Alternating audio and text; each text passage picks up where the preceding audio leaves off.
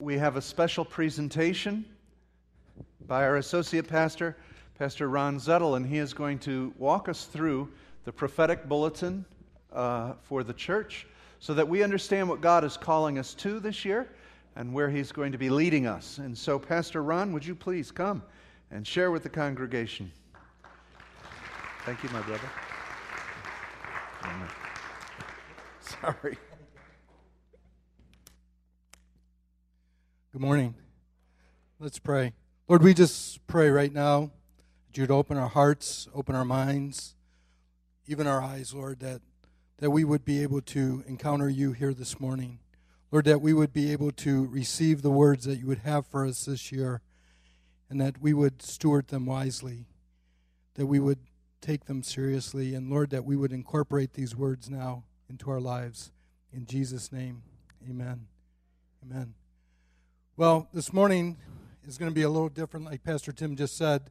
Um, it's not going to be so much a teaching or preaching, but uh, kind of a review and more strategic in nature of the prophetic words that we received for this year. So um, we're going to go through the prophetic bulletin, and hopefully you got that in your homes this week. We mailed it out last week, so hopefully everyone's gotten it by now. Uh, for those who got it, were you able to read it? How many were able to read it? Wow, good number of you read it. But uh, no worries, I'm here today. I was assigned to read it to you. so, so um, let me just start off by going through the first one, and it talks about uh, more of the same. But before I do, I should just give you a couple quick words of instruction on how to receive a prophetic word. One of the things that we're doing as a church, we're being very intentional and deliberate in raising up the fivefold ministry that's found in Ephesians 4. That's the scripture that talks about that some are called to be apostles, some prophets, some teachers, evangelists, pastors, right? And so we're trying to raise up every one of those office gifts in this church. And so, depending on where you fall, that would be where you align yourself to. And so, we have a prophetic team that we've been working behind the scenes for the last two years, training and equipping those who called uh, to minister prophetically. And so, with that, um, one of our outputs is this prophetic bulletin that I'm speaking about. And every year we seek the Lord at the end of the year in November and December, and we say, Lord, what are you saying to us for the next year for this church? And so these are the words that we got last November, last December, and we put them into the bulletin so that you have kind of a, a takeaway, something that you can refer back to and see the direction of this church for the next year. Okay? Um, we're just identifying trends that God is highlighting to us. And then today I'm going to roll out those 2013 words. But when you receive a prophetic word, one of the things that we instruct people that come to our prophecy rooms that you have a responsibility as the hearer, as a receiver of a prophetic word. And so what we like to say is take the word and candle it. And what we mean by that is egg farmers, when they start taking the eggs that the chickens produce they hold them up to a candle, up to a light source, and they look at that egg to see if there's life in it. If there's life in the egg, that egg goes in a bucket to go to the hatchery. And if there's no life in that egg, it goes into the bucket for the bakery, right? And so when you get a prophetic word, hold it up to the light. Say, is there life in this word? Does this align with Scripture? If it violates Scripture, throw it in the bucket, get rid of it. But if it's a true word of God, then you want to steward that thing to see it hatch and see it become birthed and full grown. Um, one of the goals is to be modeled after 1 Corinthians 4.13, which says that the object of prophecy is to encourage, comfort, and um, edify. So that's what we are seeking to do today. Um, one thing about the prophetic word, as I said earlier, it must always align itself with Scripture. And one of the things that Pastor Tim has been hitting on really hard is the sons of Issachar, right? They were the ones, they were the tribe that knew how to interpret the signs of the times, and they knew what Israel should do. So, our prophetic team, that's what we're striving to do, is to identify the trends and knowing what we should do as a church and what we should do as a community so that we can be a prophetic wor- uh, voice to the world and to the city. Um, as Pastor Tim has also mentioned, we're meeting with the city government, city leaders, and they look to the church to say, what, what do you feel is happening? What do you think God is saying? So, this is how we can communicate to them. So, for 2013, um, we were uh, laying out these words. 2012, we got 12 words, but 2013, we only got nine words. We thought we'd get 13, but um, turned out to be nine words. But I'm going to try to roll those out, and so I'm going to be going pretty fast. So apologize if I'm going too fast, but I feel like I'm trying to stuff an elephant in a bird cage here. We got a lot of ground to cover. Okay, so the first word was um, more of the same. Let me read it to you. It says the first and strongest impression that the team felt the Lord was emphasizing for 2013 that 2013 would be a continuation of the words the team received and published for 2012. It would be prudent to review the 12 prophetic words the team received for 2012. The Lord was communicating that 2013 will be more of the same with more intensity and urgency concerning what was revealed in 2012. As a quick review, we've listed the 12 headlines from the 2012 prophetic bulletin below. So you can get a copy of the 2012 bulletin, but basically, this is a snapshot of the, the key topics that it covered. And as you know, last year we talked about a lot purity and personal holiness. And so, want to encourage you to ramp that up, continue increasing that. That word carries over into this year. And I'm not going to go through all 12, but you can see some of them pop out at you as uh, we talk about our tribal language. Some of the, the sayings that we have here in the church are kind of buzzwords. Number three there, are you in or are you out? We just heard a message on that last week, right? Are you in or are you out? So this year, again, continuing in that same trend, you have to ask yourself continually Am I on board with this? Do I belong to this? Am I in or am I out? Um, number uh, nine, I think, was interesting. Talks about a cottage industry or barter system. Because of the economy, the way it's going, a lot of people are changing the way they purchase and acquire things, right? We're turning into a barter system. Craigslist is really exploding. And it's interesting as we highlight these words how many times the world confirms what the church is saying. So we got this word a couple years ago, and now when you turn on your TV, you see shows like Barter Kings, right? Pawn Stars, Storage Wars, and all these alternate systems of using currency to acquire goods, goods and services. So that was a trend last year that we saw, and you can see it's really come to fruition. So the other thing that was interesting about the 2012 words, I mean the 2013 words, is how they all fit together, and you'll see that as I march through them systematically. Each word builds on the next. So, uh, interesting pattern that we saw emerge here.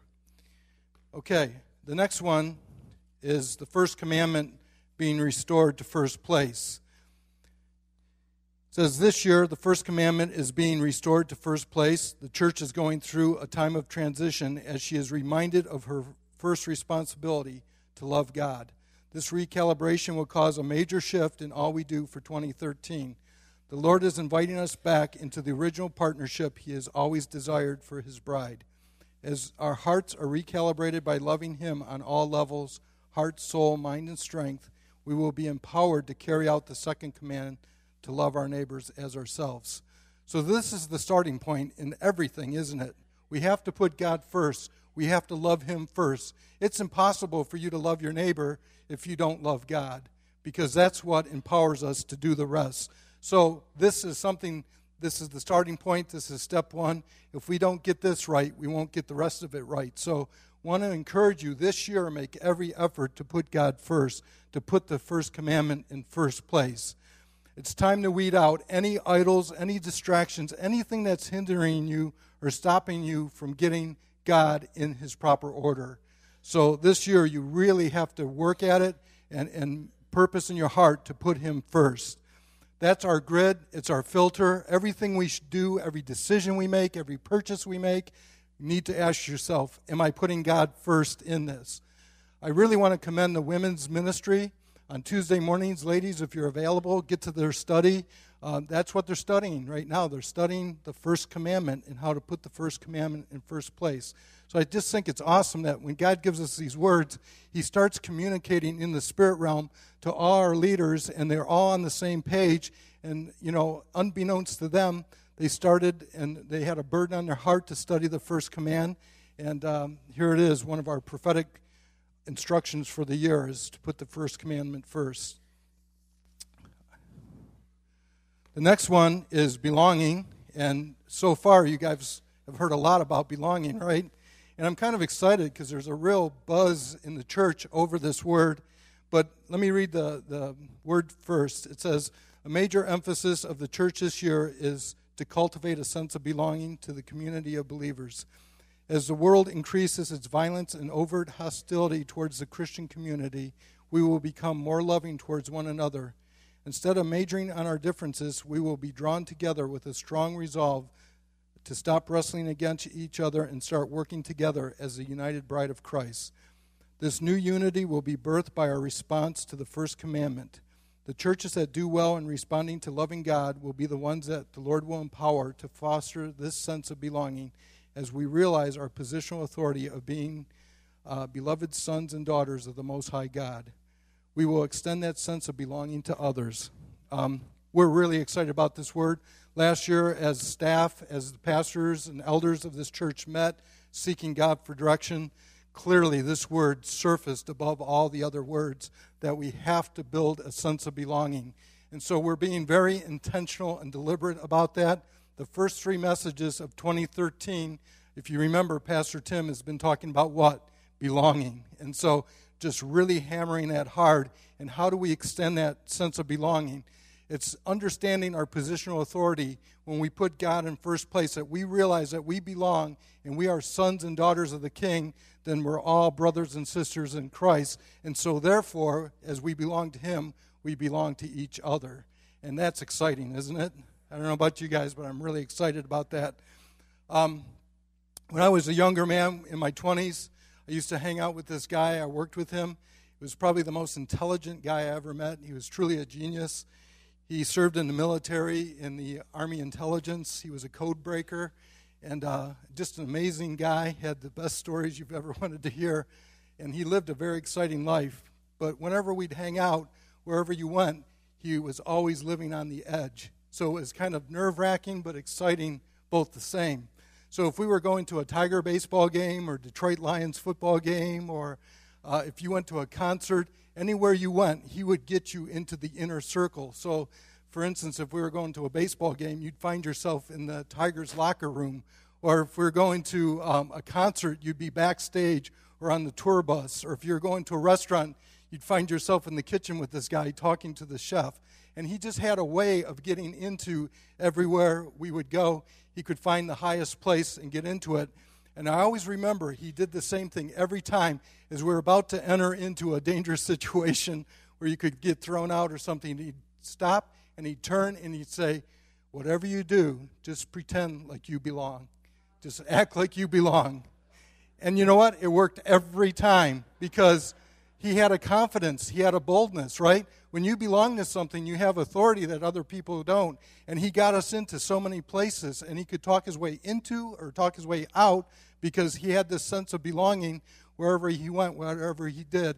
And I don't know about you guys, but I want the world to be that way with us, right on our heels, because you always wanted to be right next to this guy and not say a word because he was so good at belonging. And so I don't I, I, just want the world to see that in us. They just want to follow us because they know that we belong to something that's much greater than they do, right? So that ownership that comes with that sense of belonging, we need to develop that, we need to cultivate that, and we need to walk in it like never before. Okay, the next one seeking and bringing the kingdom. As the church aligns itself with the heart of God, a new sense of mission will arise.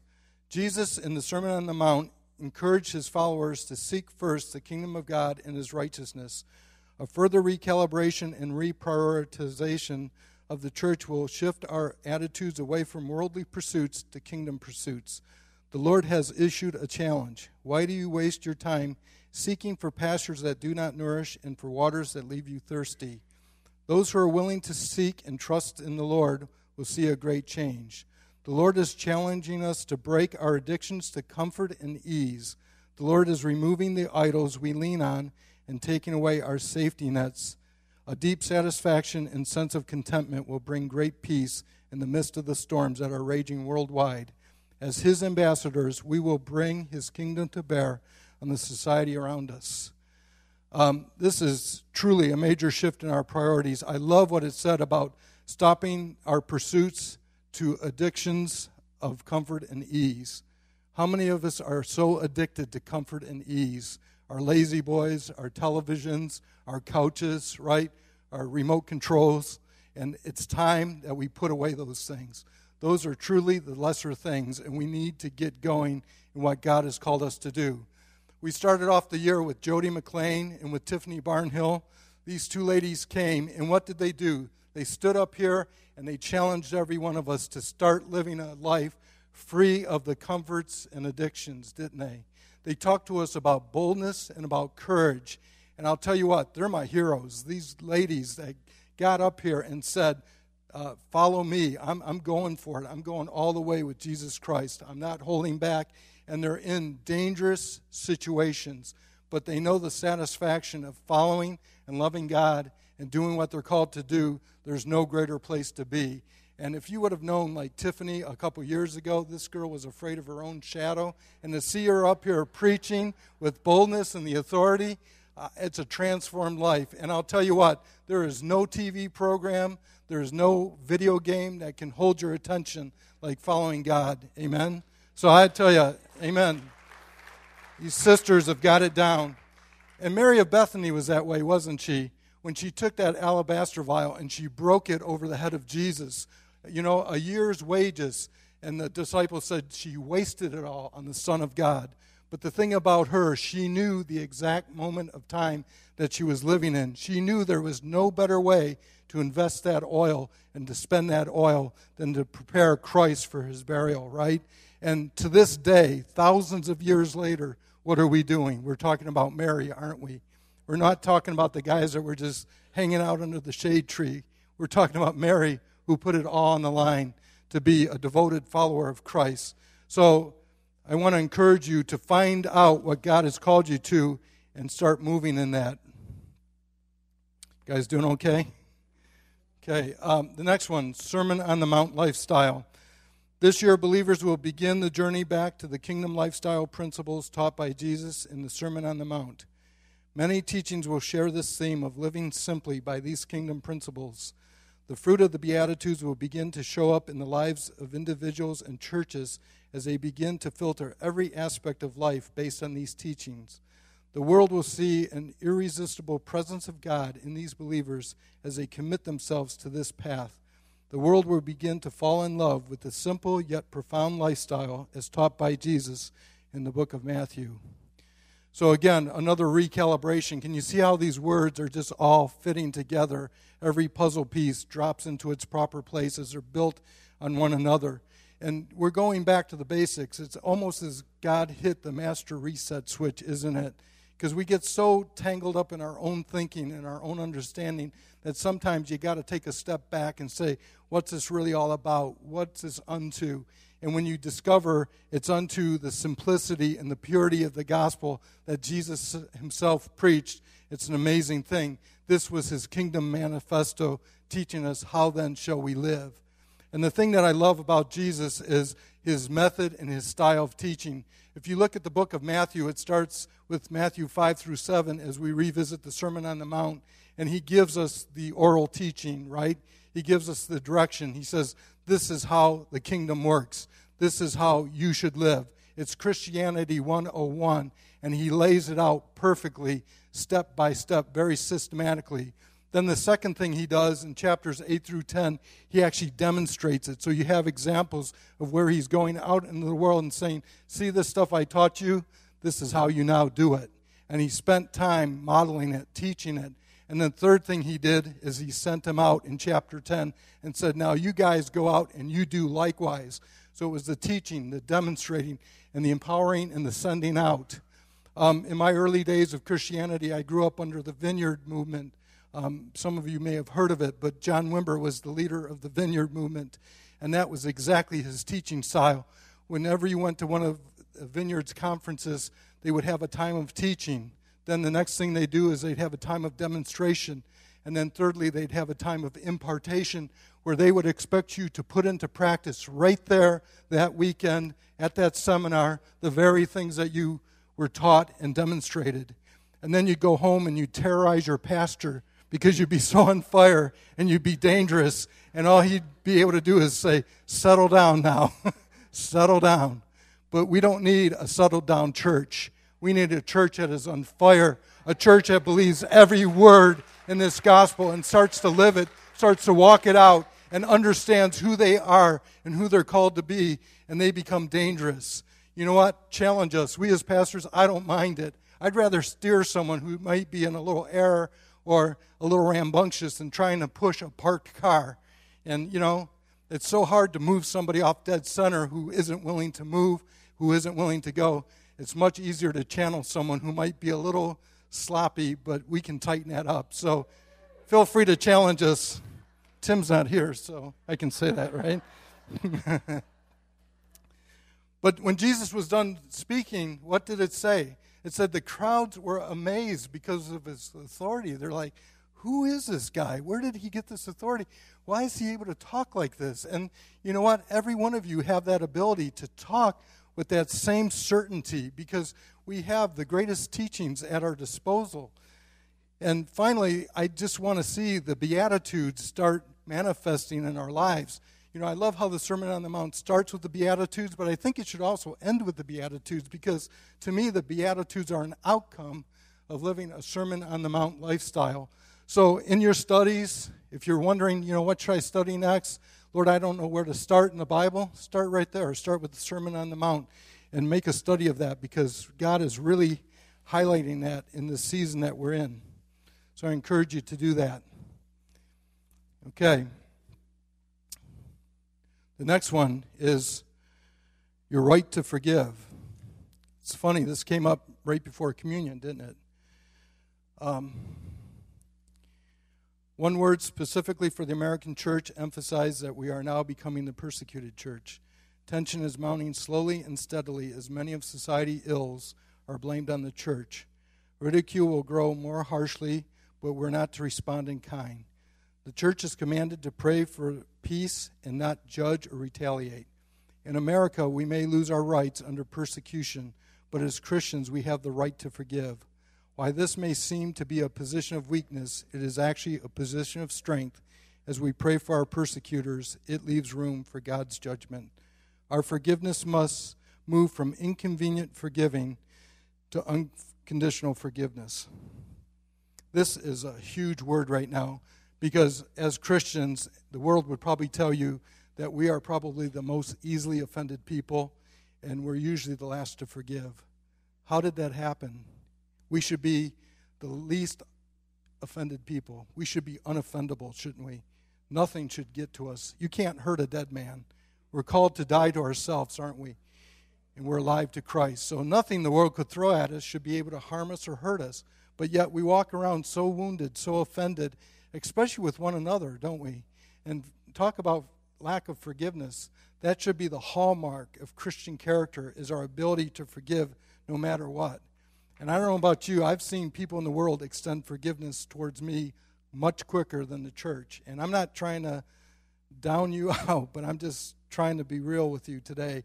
And so that needs to change. We need to be loving and forgiving more so than the world and patterning that to, patterning that to the world. Um, Paul, the Apostle Paul, shamed the believers for taking matters to the civil court, didn't he? He says, you know, you shouldn't be bringing your dirty laundry before the civil courts. In fact, you should be resolving those disputes amongst yourselves, and you should actually um, be teaching the world how to resolve problems and understand how to do conflict resolution. Matthew 18 is bulletproof. If you get a chance again in your studies, look at Matthew 18. Jesus has laid out exactly how to resolve a conflict and we need to follow those steps. And there's actually an escalation process in that as well. You know, what happens if you can't get past step one? You take it to step two. Step two, you go to step three. And with that, it's genius if you are willing to use it. But I find that most Christians aren't willing to use Matthew 18. But yet, it's such a an awesome tool that God has given us. So we need to start using that, and we need to start to exercise our right to forgive as a church and as a people. The next one uh, increase in the miraculous and demonic forces. With the increased focus back to the kingdom, we will see a renewed strength in the supernatural. Demonic forces will rise up with vengeance, but we are not to fear. As we adopt the kingdom lifestyle, we will begin to tap into spiritual boldness and authority that will validate our positions as sons and daughters of the King. Supernatural provision will flow to and out of the church on historic levels. We must approach this power with purity, righteousness, and our heart must be to represent the kingdom well with this authority. Many who have struggled to break free of demonic strongholds will experience deliverance over lifelong afflictions. I don't offer this up to scare you or to concern you, to worry you about the increase in the demonic, but we know in the end days that the dark gets darker, the light gets lighter, right? So we need to be prepared. We need to be trained up. We need to be ready and equipped. But one thing that's interesting is we're going to be taking back the prodigals this year. We're going to be rescuing people out of darkness like never before. And what you need to do is start praying for those prodigals in your family, those loved ones. Moms, I want to encourage you. They're coming back this year. Dads, I want to encourage you. They're coming back this year. And you need to pray them back. You need to pray them in. Amen. And what I really want to encourage you is to pray that they get a revelation. The prodigal was one revelation away from going home, wasn't he? He woke up one day and saw the squalor and the filth and the pig pen that he was living in and the pea pods that he was eating. And he thought, wow, my father's workmen have it better than I do. And he decided that day to return home, didn't he? So that's what we need is for our children and for these prodigals to wake up to their estate and get back to where they're called to be. And many people are just going to shake off those addictions. They're going to get sick of their sin and say, I want to be done with this like never before. So we need to pray for our leaders and, and really lift them up as well. I'm seeing such an increase in the demonic right now, and we need to really take our stand and, and raise up these leaders. Pray for your leaders and there's lots of attacks, but there's great power in prayer. the next one is um, I just wanted to highlight one other thing, too, on that point is my counseling has really shifted this year. It's very interesting because we got this word, and you know, normally I counsel people that have addictions or they have problems or they have crises that they can't seem to get over. And I'm okay with that. I mean, I'm perfectly fine with that. That's what I love to do. But this year it's been different. People have been coming in and saying, What's my call? What's my direction? What has God given me to do? And it's really refreshing because I'm able to sit there and pray with people and try to identify their gifts and, and their identity in Christ. And it's really amazing to see how many people are catching the vision and saying, How do I plug into the kingdom? How do I get going on what God has called me to do? And so I really welcome that as well. The next one is the emphasis on evangelism. It says the fivefold ministry will have an extra emphasis on the office of the evangelist. A heart cry of many within the church will be focused on reaching lost. An open air church will begin to arise as the church awakens to the season of harvest that is at the door. Many ministries will actually begin to meet in open air spaces and tent style revival meetings will begin to mark the landscape. Men and women are being prepared to have the unction of many forerunners and evangelists such as Spurgeon, Finney, and Edwards, men and women of renown that knew how to connect with the heavens in their preaching. Circuit riders that patterned their ministries after Wesley will gain much influence over major population centers.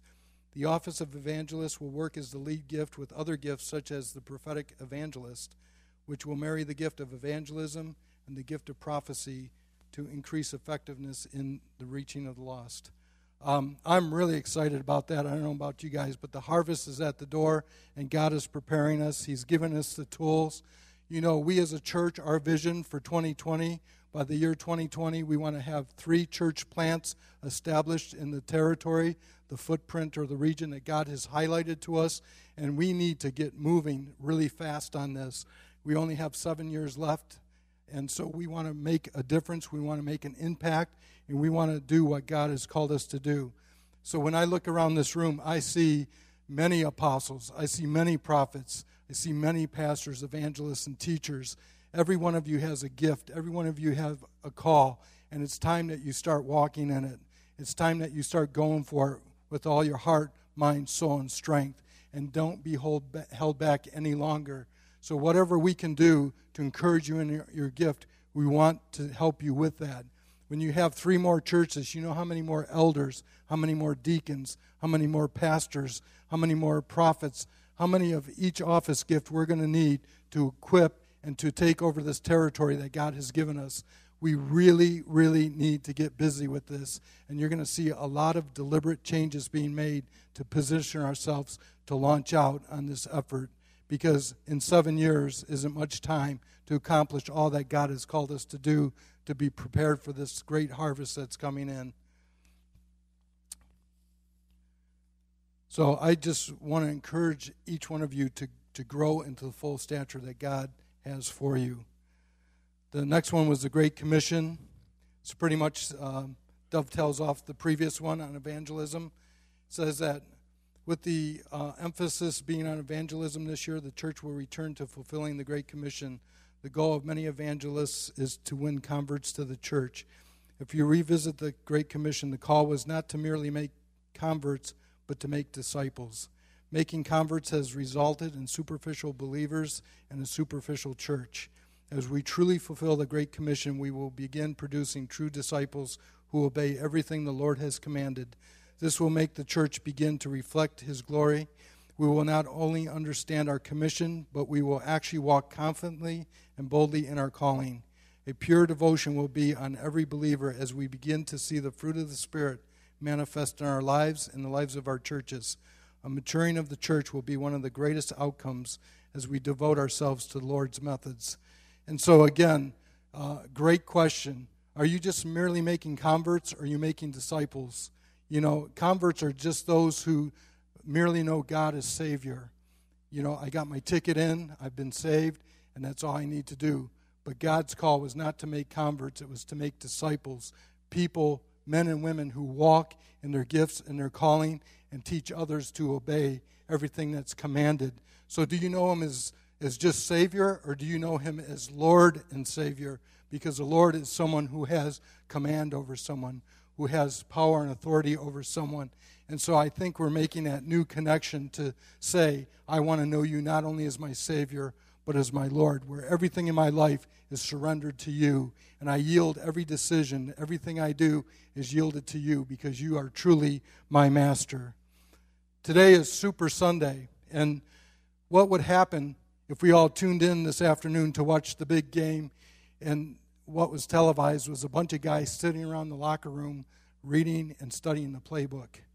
It wouldn't be too exciting, would it? But yet, isn't that what we do so many times as a church? We come every Sunday and we study the playbook and we never run a play.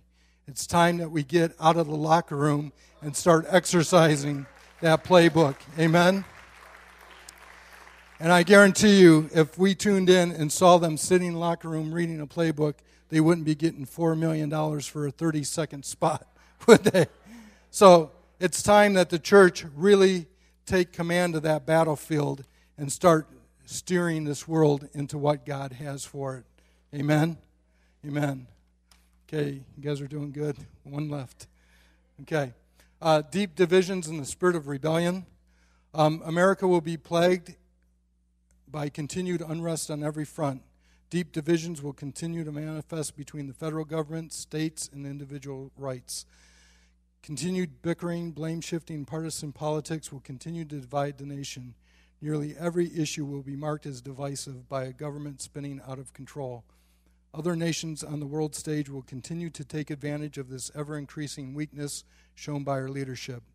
Out of this frustration, the church will be blamed for much of the resistance.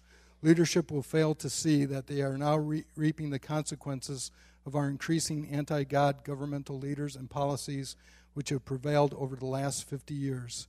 The more they resist the hand of God, the greater they will be resisted. This is the hour for the church to fall to her knees and cry out for the healing of the land. Christians are encouraged and warned not to be found in the camp of the accuser, but we are called to intercede like never before. The urgency of the hour cannot be overemphasized. the church will regain her confidence and courage to be the guiding light out of the deep chaos and confusion that is overtaking the land. Um, we can't afford to get caught up in this bickering and this blame shifting and name calling because that's the accuser spirit, right? We're supposed to be anti that. We're supposed to be those that are able to lead and not follow or fall prey to this. We have a holy prescription for this day and time, and it's Second Chronicles 7:14. If my people are called by my name, would humble themselves and pray, turn from their wicked ways, then he'll hear from heaven and heal our land. So we have to fight with the spirit, not accusation with accusation. The weapons of our warfare are not carnal, but they're spiritual. They're for pulling down strongholds. And when I say the leadership, I'm not talking about this current administration. I'm talking about all the previous administrations as well as this one because over the last 50 years in our, our lifetime on our watch, the erosion that we've seen. Wonder why children are being murdered in schools all over this country. Well, we kicked God out of our schools, remember? So how can we afford that? How can he afford that protection? Or the abortion issue or the homosexual issue? All this stuff, this slippery slope that we're on, and we've just constantly capitulated as the church when we need to take the stand and lead the world out of this chaos that it's in right now. So, this can be the church's finest hour to take the lead. And we need to know that either history will record us either as victims or victors. And I don't know about you, but I wanted to record us as those that brought change and brought, brought the greatest revival to this nation that, that just uh, trumps every revival up until this point. Amen? So I really want to encourage that and foster that. And uh, last thing in closing, I just want to announce one of the things, one of the strategies that we have as leadership is on the third Sundays, we're going to start what's called the C3 prayer furnace. And that's going to be a time from 6 p.m. to 7.30 p.m. every third Sunday of the month. We're going to come together as a church body and we're going to just storm the gates of heaven for our nation, for our church, for our city, for our leaders. And we're just going to pray and worship. And we're just going to bring down heaven. And we're just going to put a hole in the atmosphere over this region as we begin to call on God to be our help. Amen. So we need everybody here, everybody to support this, everybody to get behind this. We want this sanctuary filled with intercessors, with worshipers, with those who just delight to seek God's presence and make a change in the atmosphere. And it all starts in prayer. And from there, we'll be empowered to go out into the streets and start operating our gifts and bring a maturing church to bear, to bring his kingdom to bear on this society. Amen. So I'm really excited about this. It starts February 17th. Mark your calendars and put it on every third Sunday for the rest of the year because we're going to labor hard to make this thing happen. And so I just want to close now in prayer. If you would all stand with me, I just want to pray a prayer over you. Lord, we just come right now and we just want to see these words fulfilled. Lord, we want to steward these words properly and with care. Father, we pray that these words would come to pass, that we would put you first, that we would seek your kingdom. Lord, that we would see a great revival sweeping over this land. Lord, that we would see the intercessors and the worshipers taking up their weapons of warfare, that we would praise, that we would intercede for this land and for this territory that you've given us charge over. And Lord, now, if you would just raise your hands, I pray for each and every one of these hands, each and every one of these people, that you would just loose the gifts that you've deposited in them. Lord, that some that are called to be apostles would start moving out apostolically. Lord, that those that are gifted prophetically would begin to prophesy. Lord, I pray for the evangelists that they would be on high alert, that, that year, this year that is the lead gift, that evangelists would be at work wherever we go. We would see them in the streets, in the highways, in the byways, sharing the gospel of Jesus Christ. Lord, for those who are gifted as pastors, that they would begin to minister to all those who are hurting and needs. And Lord, for those teachers, for that teaching gift to be unleashed, and that they would begin to teach the kingdom principles. And Lord, we just give you all the thanks and all the glory. In Jesus' name, amen. Amen.